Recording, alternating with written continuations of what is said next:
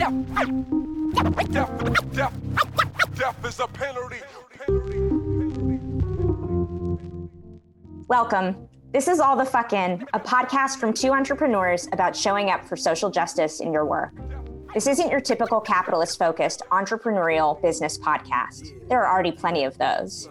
We're here because we've been craving voices rooted in activism, justice, and integrity with those values. These are conversations about all things business and entrepreneurship, but from a radical perspective that says we don't have to choose between social justice values and being successful in our work. This won't be a place where we claim to have all the answers. Our intention is to offer guidance and support while also encouraging our listeners to discover and live into more questions. We believe these conversations require ongoing practice and a consistent dedication to unlearning. If you're ready to go all the fuck in on what matters most while creating an abundant life, you're in the right place. And a quick note on our content we believe self care is radical and non negotiable in the work of both justice and entrepreneurship. So, some of these conversations include mention of trauma, both from a systemic and often racialized perspective, and in relationship to experiences like sexual violence. We hope you do what you need to take care of yourself while listening, even if that means pausing and returning to an episode at another time or skipping it altogether. Hi, everyone. Welcome back. This is Tristan speaking. I use they, them pronouns. This is Lauren, she, her. And we are here with a special guest today. I'm going to let our guest introduce herself. Will you take it away? Sure. Thanks for having me. Uh, my name is Melissa Shah, and I use she, her pronouns.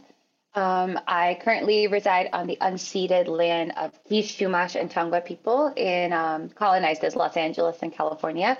Um, I identify as cis and um, able bodied, and also first generation Indian American. Mm, thank you, Melissa. And any astrology you're aware of that you'd like to Mm. offer? Yes.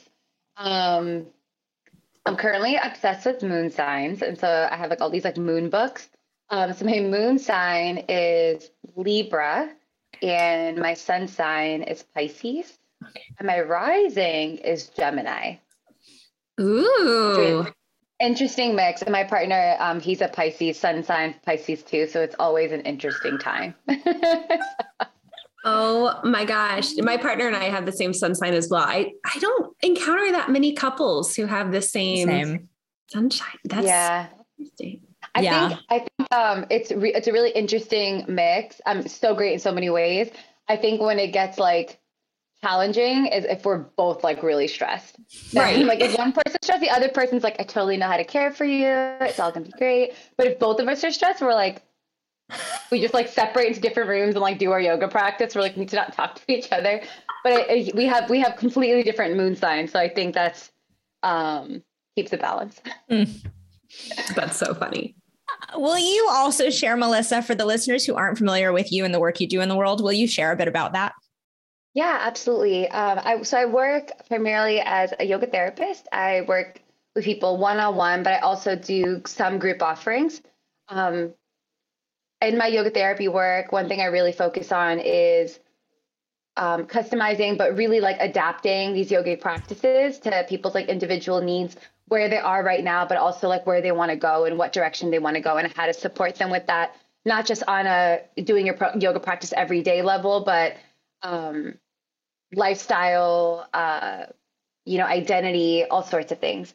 Um, I also work uh, with a team called Reclamation Ventures, and we're a venture studio that invests in underestimated wellness entre- entrepreneurs. Um, so we do grant rounds every quarter.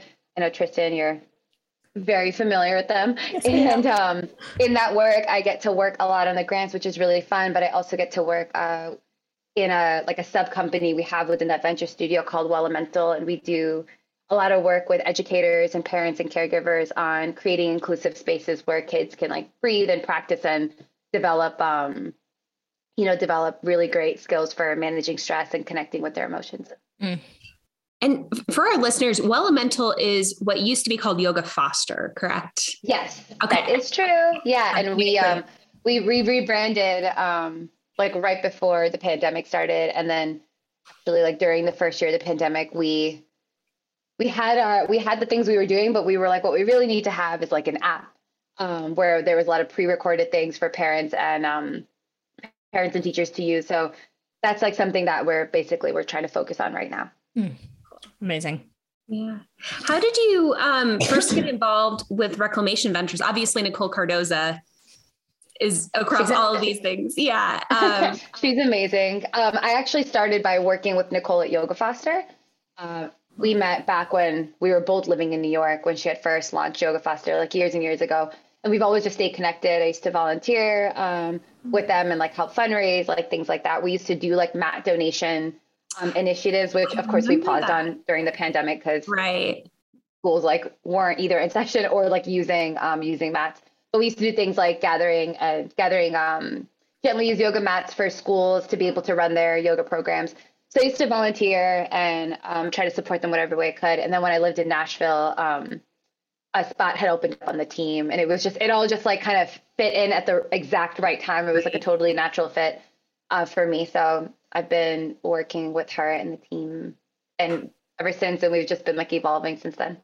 Yeah. Oh, yeah, really inspiring work that you are all doing and that you are doing as part of all the things that you are part of, Melissa. Yeah.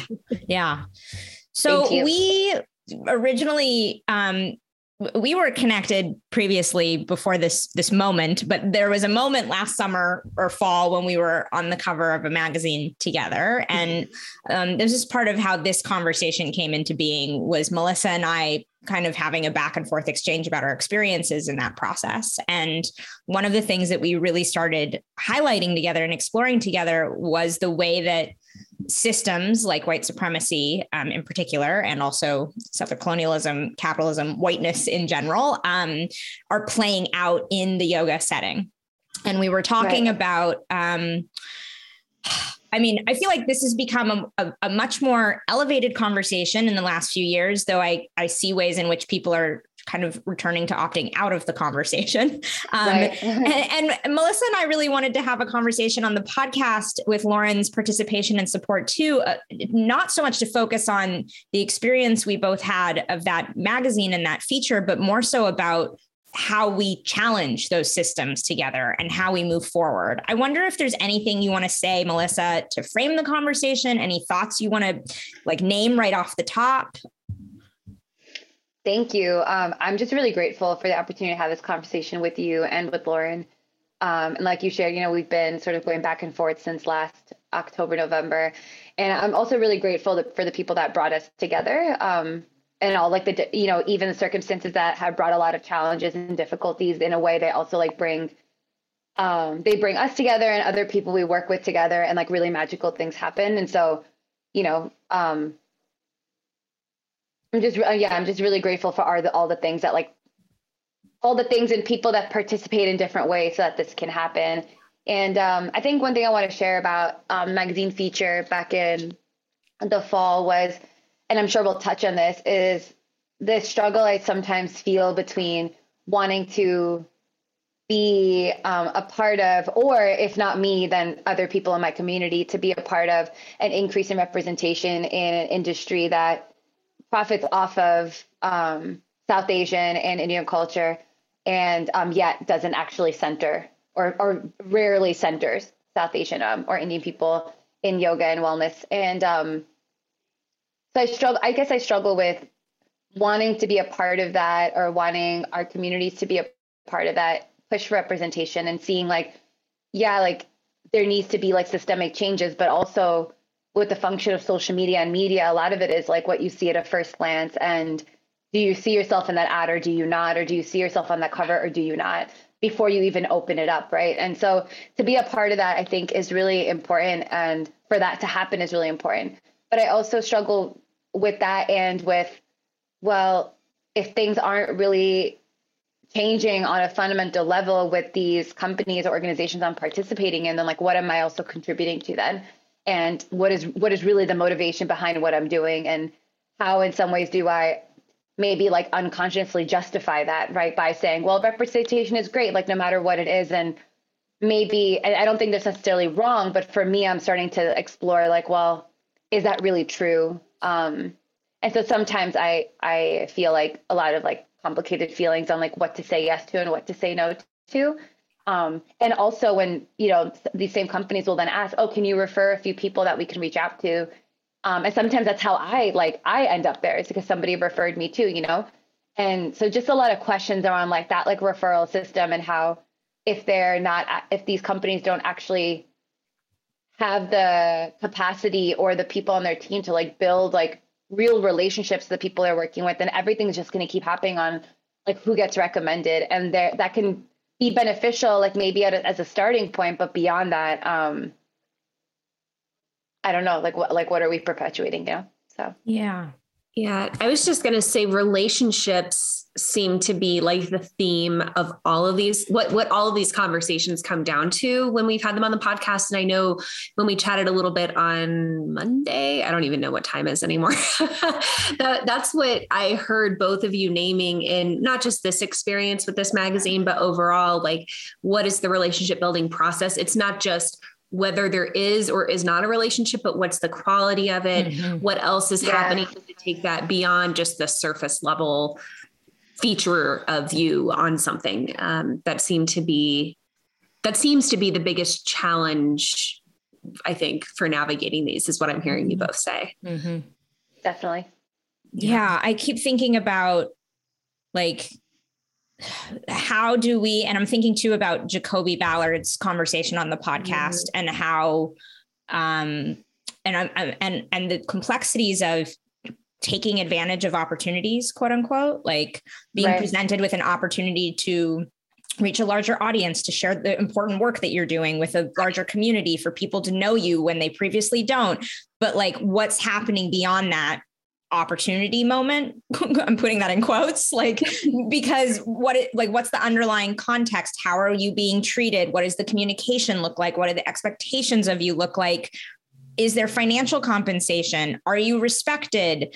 And then not to mention like what is being signaled then outwardly right? When a magazine uses your name and likeness and the work that you do to to say we're we're inclusive or we're diverse or we're highlighting game changers but then the next issue and subsequent issues predominantly focus on thin white cisgender able-bodied women and then the narrative continues. And obviously we're seeing this play out we're seeing this play out on on magazine covers and in teacher training faculty lineups and conferences and festivals. Like who's being who's the focal point of of who's receiving these invitations right? And and I also want to name too, and then I'll pause and see if there's anything you want to add because I'm kind of like all over the place, but I just wanted to get this out too the other point that I'm hearing or that I feel in the experience that we had that we've touched upon is that like being the only one, um, being the only trans person in a list of people, whether that's on a magazine or an event or right. a festival or a conference, being the only,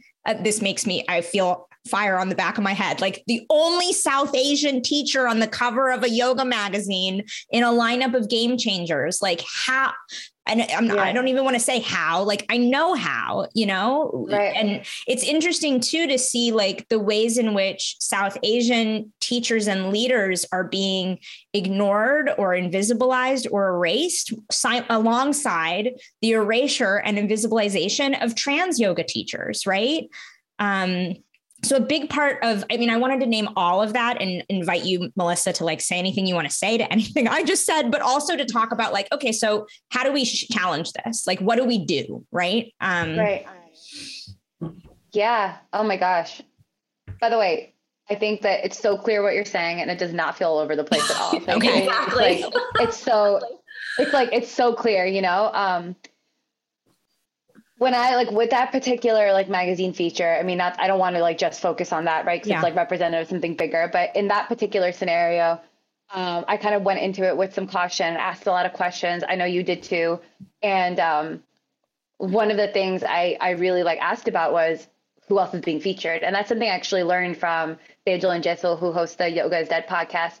Um, I'm not sure if they mentioned in their podcast, but in some of the other work they've done, um, I know I think at least one of them had mentioned, you know, when you're like saying yes to opportunities or events, like you're like ask who else is being a part of it, you know, and ask and um ask like is it like you know how much you're being paid and how much is everyone being paid and making sure that there's like actual like fair representation before you say yes and um, that like that really stayed with me with like future opportunities that I took on. So when this magazine feature came up, I thought, okay, well, there's going to be like a bunch of people on the cover. I want to know like who else is on there um, to know like what I'm saying yes to. And I remember, I think everyone wasn't confirmed at that time, but they just shared like who was confirmed was maybe like four or five people out of like 15. And so, um, and I remember like they were super, they were super nice about it, but they weren't willing to share like who else was on the list. So I, I also, ex, you know, I had expressed like, I just want to make sure I'm not being tokenized and I'm not the only like Desi person on the cover because there are like so many colleagues of mine who should also be on this too.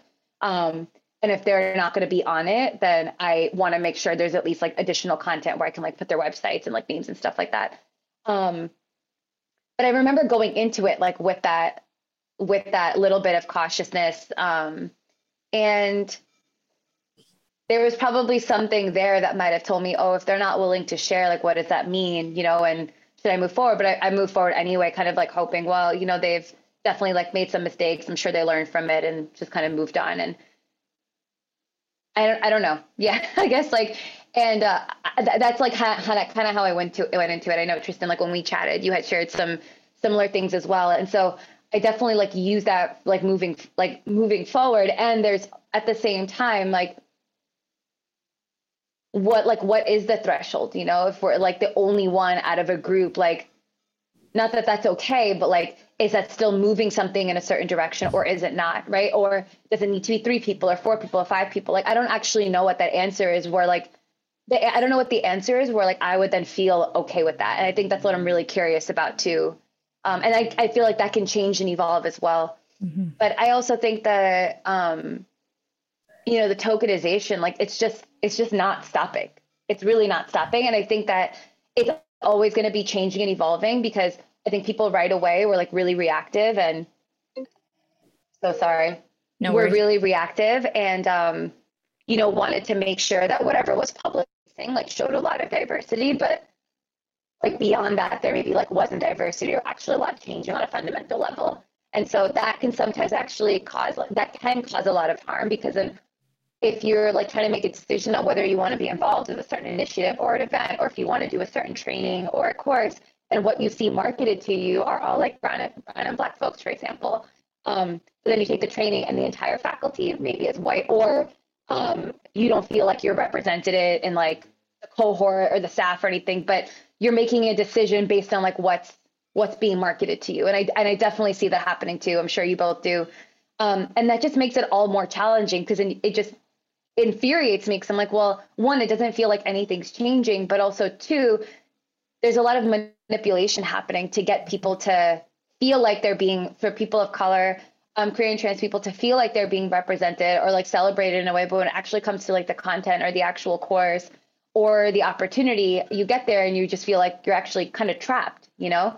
Um, and I think there are a lot of people doing great work, you know, moving in a different direction. But these are a few things that are top of mind for me that I find I find really challenging. Mm-hmm. Yeah. I, and what I've heard from both of you too, and this gets very messy. So uh, please don't feel like you have to respond to it or have like big thoughts about it. But I, I, hear like such a sense of responsibility from both of you to number one, protect yourselves from tokenization and being used and leveraged in that way, and to protect others. And it it is so heartbreaking to me that that those aren't conversations that these gatekeepers are having more often. Not to say that none of them are having it but like ultimately that it, that shouldn't have to fall mm. on the people who are being harmed. Um, and and yet that's that's the situation that you're describing. And so for anyone like listening i hope that that's coming through like the folks who are experiencing the harm doing their best to protect themselves and other folks with those identities from being harmed like that that's that shouldn't be anyone's job but the people who are causing the harm or potentially right. causing harm. Yeah. Like that's pretty fucked up. Um, yeah. I think uh, i think as, along with that what you're saying lauren I, mean, I totally agree of course but i think alongside that it just makes me start to think about tokenization in some ways tell me tell me how you both feel about this but i think tokenization in some ways is a result of like the like dominant culture and power, specifically white people in yoga, the refusal, the refusal to the refusal to give up the seat of power. Mm-hmm. Yes. Um, and so if actually like gave that power to a trans person to actually like run and lead the initiative, or just even like step back and let like you know um, someone like Tristan like just have more visibility on like what they're already offering, right? It's not like that they have to ins- be inserted into what um, the cis het like white person is doing, but there's so many like queer and trans people doing like incredible work that already exists, right? It's our, it's already happening and doesn't always get the same same amount of visibility or or traction in like mainstream in mainstream wellness. So I don't know. I think with the tokenization, it's like, well, that's also happening because like the people who are creating these opportunities, right, are coming from that seat of power that they're like not willing to let go of. Um, and that and that I don't think it's only true for white people too. Like for example, um, for APIDA, um, Asian Pacific Islander, Day American Heritage Month, I wanted to do like um, as many IG features as I could with like people I knew um, from APIDA backgrounds in wellness who are like doing really great work. And it took when I when I sent out an email to who I wanted to like invite in, um, I looked at that list and I was like, you know, how like who on here like isn't like cis and heteronormative, you know, and um, or like, is there anyone on here who like isn't South Asian? Of course, there are gonna be more South Asian people on the list because like there's a lot of people in my community, but like that's also an issue too if you're thinking about like multiple identities like you're wanting to highlight. And I saw that too, and I was like, okay, well, these are all people I still really love, and I think they're doing great work, but like to move that to move us forward, right, in a direction where we're actually being like not just like including everyone, but actually making space for everyone to like express themselves and uplift their work. Like, you know, even um, even someone who isn't white, but is also has other like dominant culture identities, like being a cis het, like we can totally we still participate in that. And it's like an active effort and like you're still gonna make mistakes and um and all of those things, but like maybe the question is like giving that seat giving that seat of power actually to someone else to be doing those features, right? Um, it's all, you know, sometimes I think like, you know, when we say yes to some of these opportunities, I think, um, I think what people would norm would usually tell me, like with that particular magazine feature, is like just do it. You know, any visibility is like good visibility. And then after Tristan and I connected, we're like, I'm not so sure about that. You know, maybe maybe that's not really true. You know, and um, especially if you're wanting to like say yes to things and participate in things that are like in alignment with your values you know? Maybe it's actually saying no to things that in theory are going to like give you more traction in your work but if their audience um, is not this it's not a similar audience that you want to work with or invite in then like in some ways like no traction might happen from that right? It just i don't know. What do you think I mean, I do feel like for me personally, nothing happened. Like, like I don't know that my yeah, business grew, you know, like I don't know that public recognition of my work grew. Like what I do know is that somebody on Instagram DM'd me and said, I never thought I'd see someone with my gender identity yeah. or someone who looks like me and my gender expression reflected back to me on the cover of that magazine. And your face on the cover meant something to me. And so that is like that's cool. Like that's the stuff right? But in but that person wasn't subjected to some of the garbage that you know was going on in the background. And you know what happens after they use our image on one cover like it all just goes back to normal as i said earlier. So like you know we don't see pronouns next to bylines outside of that issue. Like i was the uh, wow. like do they just put pronouns next to our names because i was there? And if that was the case then this isn't a matter of culture shift. This isn't a matter of meaningful change. It is. It's a matter of tokenization and performativity. And then that is more harmful than good. And also, we need to see these faces that we're not historically seeing yeah. or currently seeing. And so, I mean, it's a both and, but like, I get, re- I mean, I'm, I can feel it happening. I'm getting really fiery and angry about this whole thing. And it happens to me when I see conferences launch without featuring people like me, yeah. you know, um, or people like you, like again. And like, I, I think there is some collective shifting happening in yoga, at least in some spaces around around diversity. And I see people understanding that they can't just perpetuate the white paradigm in their yoga teacher trainings or whatever. But it's like, okay, so great. Now you've got Black folks on the lineup. Very important. Like, we need that. We need you to be making those efforts. But are those Black folks safe in the space, right? Like, uh, uh is there a container set up or a culture set up where Black folks are actually going to be seen and respected and honored? Right. Or are they going to be experiencing microaggressions? And then what happens when we don't see South Asian representation or trans representation? And then what happens when we get the invitation to join the thing? But again, the space isn't actually set up for us. And so we're potentially accepting an opportunity. Right for the exposure or for the income and and we're getting and we're experiencing harm and it's it's it it, it does it comes back to like very clear performativity and tokenization versus meaningful culture shift and meaningful inclusion like inclusion in the real sense of the word not in the let's just tick a box and include you on a list but let's change our our the nature of what we're doing so we can genuinely see and honor you because that's what inclusion should be right? Yeah and sharing power yeah. we're both saying like if someone is invited into a space who has marginalized identities and it's a largely white cis space, you know, checkbox of every privileged identity, like is that seat of power being given up? And I, I think yeah, to what you're both saying, like it most of the time it's not.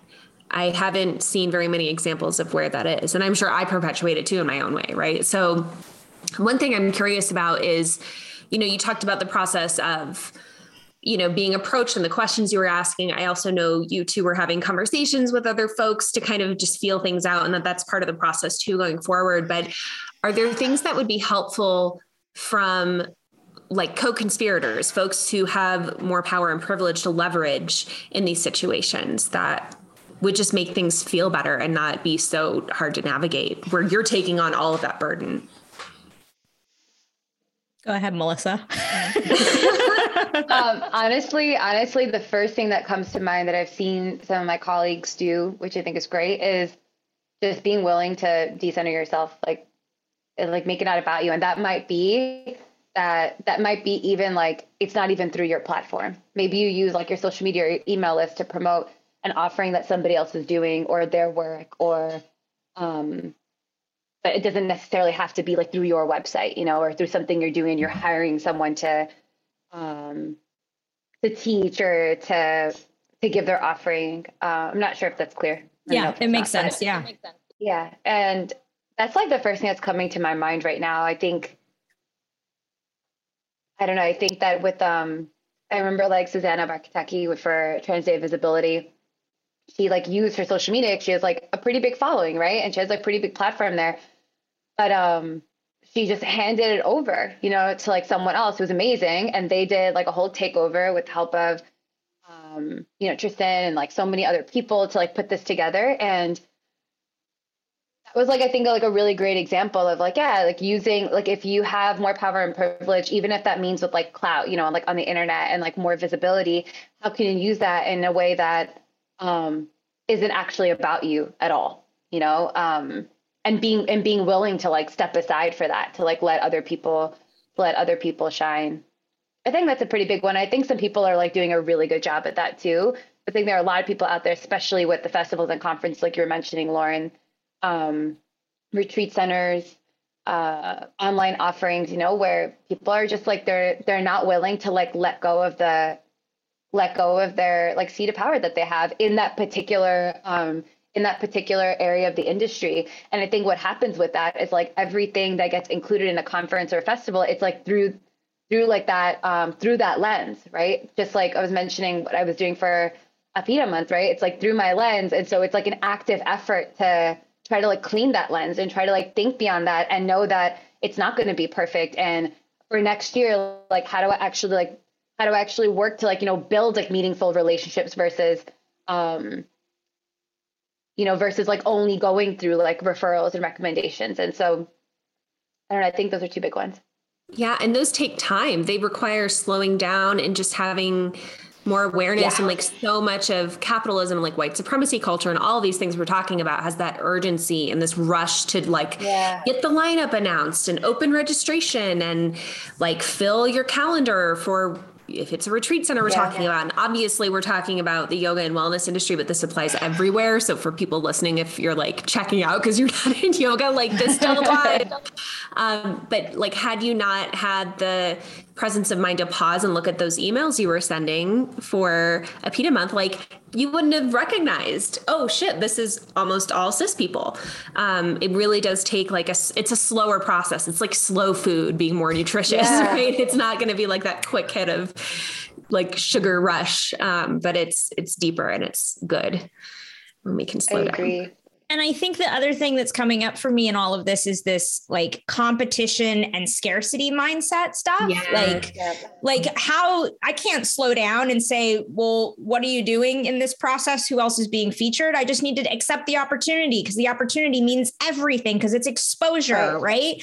But like, it, and and plus, if I slow down and ask the hard questions, that could be seen as pushing back and me being uncooperative or ungrateful, and then I could quote lose the opportunity, right? And and it's just all of these things around um, taking advantage when we're invited to have a, a platform or whatever and and not necessarily being mindful of the consequences of that or understanding our own relationship to privilege and and power or or taking advantage of things because of of competition mindset too i'm even thinking about podcasts i've been invited on you know, and I'm in a unique position because I teach about my identity for my work, but like I have very clear understanding of when I do that and when I don't.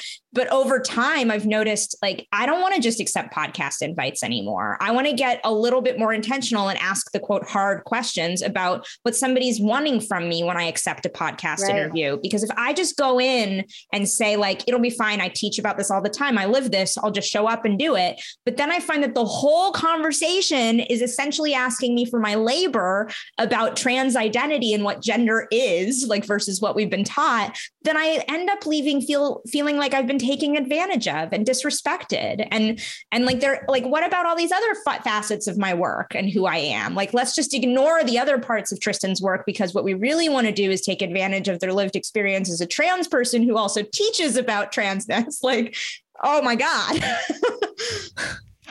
so true. It's like you don't ever get to be anything else, you know? Right. Um, or like, or share like all these other amazing skills that you have, you know, which can be like obviously through your like through your anybody's lens because of their identity, but it's like also can be more expensive than that, you know? Um, or like rather, I think it's like having, I would say maybe more so like having the agency to choose like when you want to operate out of that and like when you don't, right? Like, and if you do, like that should be your choice.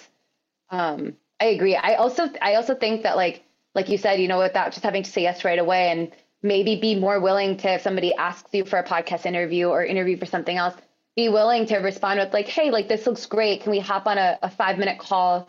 And maybe because maybe you've never met them before, you know, Yeah. you have no idea who they are.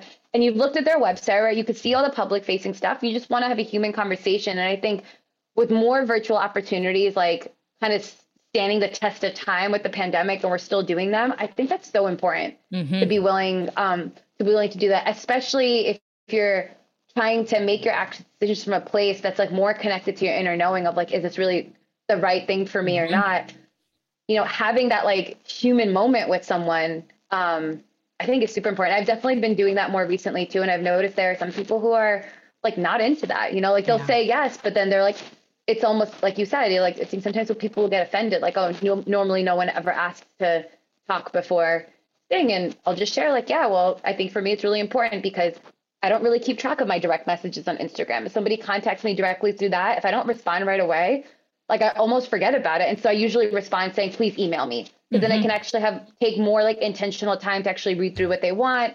Um, and have an opportunity to email back saying, hey, let's let's chat because maybe it's not the right fit, but if we're not willing to have that human moment with someone, like we never really get to know until we're already in the situation. And again, you're in the situation like Tristan was sharing, and you're like, well, like what do I do now? You know? Yeah. Um, so I appreciate that a lot. Yeah. Yeah. I've had so many instances where I, not so many, but some where I get misgendered the minute we start recording. And I'm like, oh, this should be an interesting conversation. I got to go. I'll see you later. Turn video off. Well, and you know, kind of speaking of how shitty it feels to be treated as just one identity when we're all complex intersectional beings. Um, Melissa, when it comes to your work and just what you want to invite into how you spend your time, let's say in the next year, two years, five years, like what are you looking for? Like, what are you hoping to bring in as you move forward? Um, you know, I just had an IG live with Tejal earlier today um, with a very similar question. Um, so it's interesting that you're asking that. Um, I think first, what's coming to mind when you think about when we when you mention identity, that mm-hmm. um, I feel really strongly about, but I'm still like are trying to articulate for myself like how I really feel about it. So I might fumble a little. Um, like being, you know, being Indian American, being of like Indian heritage, South Asian heritage, it informs a lot of my work, informs my teaching. Um, I grew up with this practice in so many ways. Um, and in a lot of ways, I'm, you know, I'm also American. like I was born and raised here. And so there is a lot of people I know who are also um, South Asian American or Indian American um, will identify as like being a part of a third culture, right? And this could, I think, um, can be true even for like children who aren't like born um, in an immigrant household, right? If they have like any kind of other marginalized identity, sometimes you feel like you know you're in that third culture where you have your your relationship to your culture, to identity for yourself, but then you also have like the mainstream cultural identity, and then there's like a gray area where you just are used to living in all the time, mm. where you're not really you're not really enough for either one, right? So you kind of find mm. like a another path. Um, where you belong, uh, which is why a lot of these like South Asian led spaces, you know, in um, that developed a lot during the pandemic, like Tejal Space, um, for example, is so important because a lot of us grew up in the diaspora, right? So there's like a unique experience of having to live in that, like a little bit of that in between. And there's a huge spectrum in how we all relate to our culture. It's like not mm. not a mm. monolith at all, which is like true for any identity, right? So it informs a lot of my work. But one thing I've been sort of sitting with and trying to articulate for myself is tokenization, right? Like somebody inviting you in to teach for a training or workshop or something.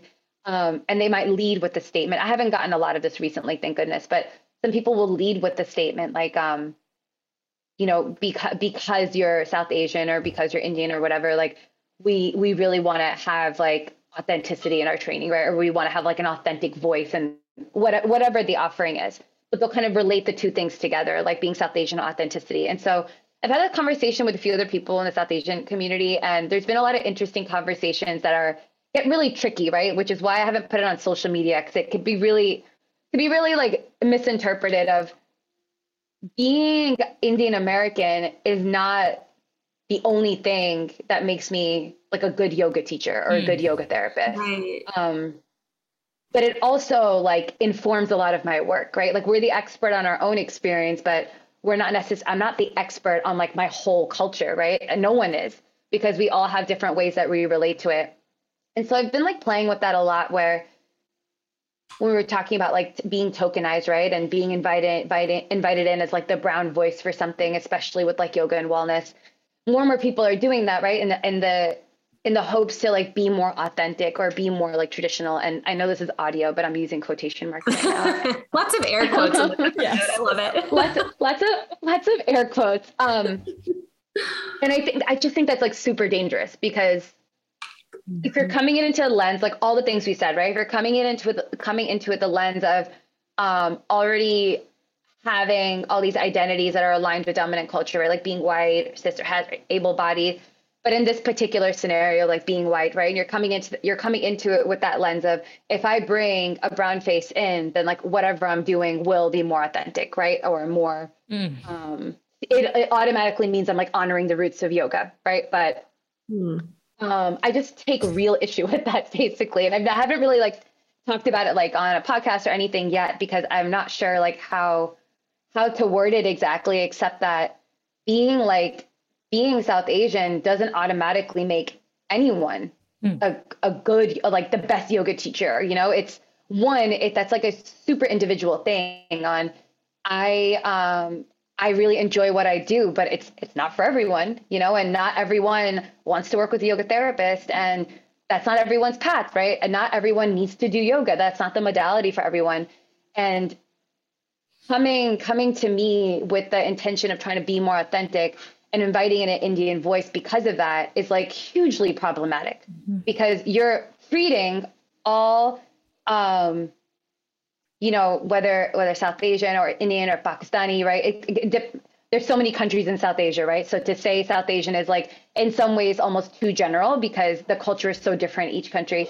But to come to an Indian American person like with that intention, you're already assuming that we all have the same experience or similar yeah. experience, right? You're assuming that maybe all of us like grew up practicing yoga with our parents, which is not true for everyone, you know? And what about what about Indian American kids who are also like adopted into another family, right? And are connecting to their culture in a different way. So there's so many issues I take with that. And I think it's a conversation that really needs to be had even within the South Asian yoga community, because there is a lot of like divisiveness on coming from the lens of white supremacy of not being like brown enough, right? And not being like cultural enough or um, not being like yogic enough or like whatever, like whatever that means. Um, there's already a lot of that in the South Asian community. I'm like, well, who gets who gets to decide that? And it often happens where the who gets to decide that falls in the hands of white people, where they get to use this idea of authenticity as like a weapon uh, mm. to see like when they're choosing a teacher, it's like, well, like how is that actually changing anything or how is that moving anything forward um anyway yeah mm, feel strongly yeah. about that and tristan i'm curious to hear about your thoughts too you know um what if you feel comfortable talking about it you know from being like identifying as trans too and if you've had any similar experiences? That yeah, I mean, I, I can't think of anything off the top of my head, but I also think that um, some of these things are happening so subtly, um, and and the language is so subtle that it's hard for me to always. And we've talked about this on the podcast a lot. Like sometimes harm happens, and I don't realize it's happening until like two weeks right. later when I've digested it, and then I'm like, oh shit, like that sucked. um, yeah. And I, I mean, I have had experiences where like I I've had one in particular with a yoga studio owner who, when when I was originally emailed and invited to be part of a teacher training program, the language that was used was like underestimated and overlooked or something, or like unseen, or like the lang. It felt like the language was like, wait, what are you actually saying? Like like like i've been here you know? Like i've been mm-hmm. practicing yoga for 20 years. Like you just didn't realize that i was trans and like i didn't talk about my gender you know? Or like share my sexuality with you. Like but but there's i, I think that there are ways in which it's like people's intentions don't match the impact of their actions. And i i think and i feel like that's a big part of what we're talking about. And when i think too about like it feels like people are seeking a stamp like this has been trans approved, you know, like this has been South Asian approved. Like we just need one to get the stamp, just one, one of you, you know. That should be your new oh sticker, God. Tristan. I mean, I mean that needs to be on a T-shirt like ASAP. trans approved. Oh my god! Know, right? But it's like, like, it's such a capitalist mindset. I'm like, do we need to put that on the merch site for all the fucking podcasts? And I'm like, no, just like kidding. certification but, you can right? pay for. It's like one trans person did the approving, but all the trans is now approved. You know, like, that'll be that'll be fifty thousand dollars. Thank you. yeah, it's tricky, um, and I I'm I am afraid of what happens when I miss the harm, like when it takes me two weeks to digest yeah. it, and and instead I'm being used, right? Um, and I, or like, and I like I'm I'm learning in real time in this conversation too. Like my cons, like my consent to some of these things, I can revoke it at any time. Like to your point, Melissa, like get off the podcast recording when somebody misgenders you, just stop it right there. Oh, I can do that. like, yes, you can, Tristan. Like, like if we can remove our consent at any time, then the practice isn't to say, well, I, I already agreed. And now that I realize harm is happening, I'll just have to put up with it. But like how, and this goes back too to the question of like, how much labor do we exert in these moments? Um, how much do we effort to call people in? What does that look like right? Um, and and then how do we back to another point in this conversation work in solidarity across lines of difference? And i keep thinking right. about and i know we talked about this briefly when we spoke before we started recording about like jacoby sharing that that they'll ask like what about south south asian representation in this lineup? Have you met my friend susanna barkataki? And susanna will be like have you met my friend jacoby? But they're working together not just to get each other on the lineup or on the list but also to, to advocate for the culture shift so that they can both be included in a meaningful safer way. And like I think, you know, too, back to like the speed at which things happen and the urgency, it's like, well, we're launching our lineup in two weeks. So, like, this back and forth thing isn't going to get down with that, right? That schedule of that timeline. Or, you know, how much time are people willing to put into these hard conversations when they're trying to get shit done in a capitalist society, right? Um, it's complex. Um, yeah. I look forward to seeing Melissa though where you go with this. Like, yeah, this could be a whole workshop series or a program or a something. There are affinity, like there are affinity spaces. I was about to say, spaces. I definitely see like an affinity. Here I am telling you like how this should go. Um, no, but it reminds me of um, my our friend Charlie Red, who um, I've co-led anti-racism trainings with. She talks about it as like it's like anti-racism 2.0 where you're getting into internalizations and like bipoc folks need to be in their own space for that sometimes a lot of times like it's like going up the subtleties that you were speaking to melissa like i understand why that would be so hard to share on social media because a quick read of that could be taken so many different ways, yeah. especially within a community I would imagine is tough.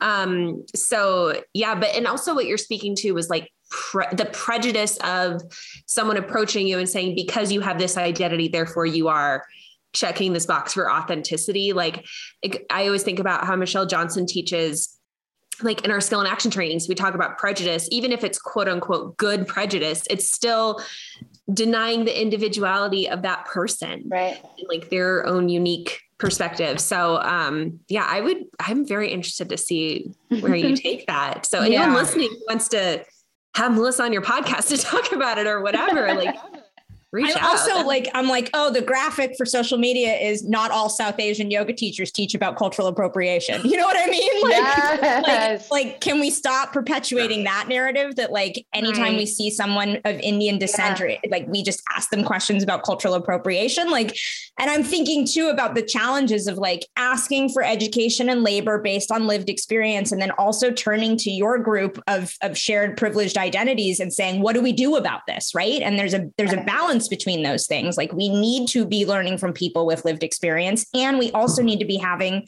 the conversations amongst ourselves as white people or as cisgender people to talk about what we're doing. Right. Right. Yeah. Yeah. I totally agree. Um, I think with the, you know, when Tristan, you were sharing before about harm is happening, but you might not realize it like till a couple of weeks later, a few weeks later. I think that's like a really great example. Um, the really great example about how when we're when we're in tune with our systems, right? We see like how we, we see that things can take time to actually digest before we might even realize how we feel about them or before we realize like how they're affecting us, right? We might have like the jolt in the moment and not necessarily like know what it means for us yet, but how that takes time and how can we like use that as like an example and to learn from that, like, you know, when when someone like reaches out for an opportunity or if you're listening to the podcast and you like have your own podcast or your own like conference or training where you're reaching out to people to invite them and how can we actually bring in that concept of like just taking our time you know and action like needs to happen but yeah. you know if it's not sustainable then like what what are we what are we doing you know um and if we're if we can feel that in ourselves like i might feel a certain way about something when i'm like um a part of some kind of opportunity. And i i might have a thought in my mind but i don't know what it means yet. And then have a few weeks to like process it. And or if i don't have that time or if i don't have that time to process or if i don't have people i can talk to like what does that mean for us in terms of how harm gets perpetuated and who has to hold that? And how does that affect like our bodies over time too? Yeah. Mm. yeah. Oh you said a lot there. I know. Um I guess I'm wondering to take a little bit of a left turn as we start to wind up our time like how in what ways currently and in the future do you want folks to be supporting your work and coming into your community right now? That's for you melissa. Oh sorry. Oh no. Um, or for both of you. No no, no you go you go. You're the, you're the guest. Of us. um so what's top of mind for me right now um in how I want, especially like more privileged folks to, when they're coming in to um, be involved in the work I'm doing is what I'm really wanting to build is an, a way to actually fund, um, you know, fund whether it's like retreat spots, workshop spots, opportunities to work with me individually for, um, you know, for more marginalized folks, especially queer and trans, BIPOC, BIPOC, LGBTQA, like all of all of these communities i'm like really figuring out for myself and i'm like learning from some great people around me too. Like how do i actually build that into like my business model of it's just constantly going you know if you are if you're white and you want to support a south asian led wellness space or you want to support a space where someone who's queer trans can actually participate or somebody who's in financial hardship um, how can we actually like redistribute that wealth? And so um, the person, whether it's me or someone else, the person who's holding that space, it's actually financially sustainable for them to do that over time and not just like reactive mm-hmm. in the moment, right? But actually to maintain that as a business over time and everyone's sort of share, everyone's sharing their responsibility.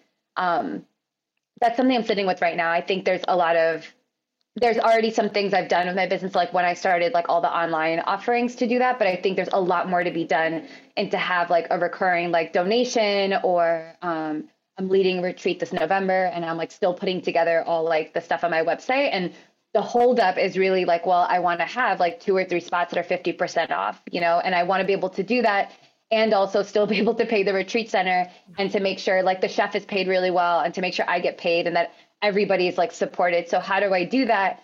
Um, and one of one of those ways I'm thinking is like giving people the option to actually donate like five or ten dollars or something to go toward a scholarship spot which I think is actually really, really doable.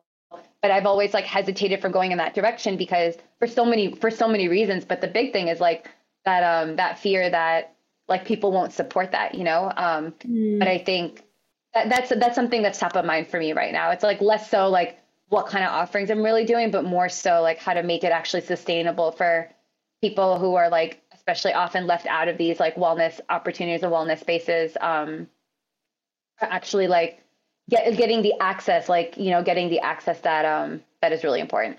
Yeah. Mm. Well, and let us know if and when, you know, donations open up because we can totally share that on our yeah, Instagram. Definitely. Um, and yeah. Um, yeah. Super exciting though. Yeah. Anything else you want to name, uplift, share, pose to the listeners as we close out, Melissa? I'm um, just really grateful for both your work and your time and for like all of the people that like we work with and learn from too, especially like Susanna and um, Jivana and Jacoby and Michelle Cassandra Johnson. And I mean, there's so many others, but a lot of those people, I think like their work and um, how they show up is also like I feel like part of like why I'm here in this space with both of you. So um, I'm just really grateful for that. Yeah. Yes, I feel that too. They're here. they're here. Yeah, they're here. If you're listening, all of you, you better be listening. Know, right? we love you, and also, aren't you listening? okay, thank you so much for joining us, Melissa. I, I look forward to more conversations when when the opportunities present themselves. Same. Yeah. Same. Thank yeah. you so much, both of you.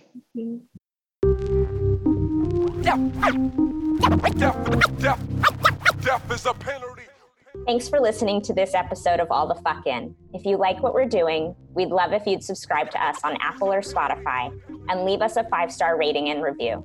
This helps other folks find us. You can learn more at alltfinpodcast.com. That's A L L T F I N podcast.com. And on Instagram at alltfin podcast or at Tristan Katz Creative, or and at Lauren K. Roberts. Yeah, yeah,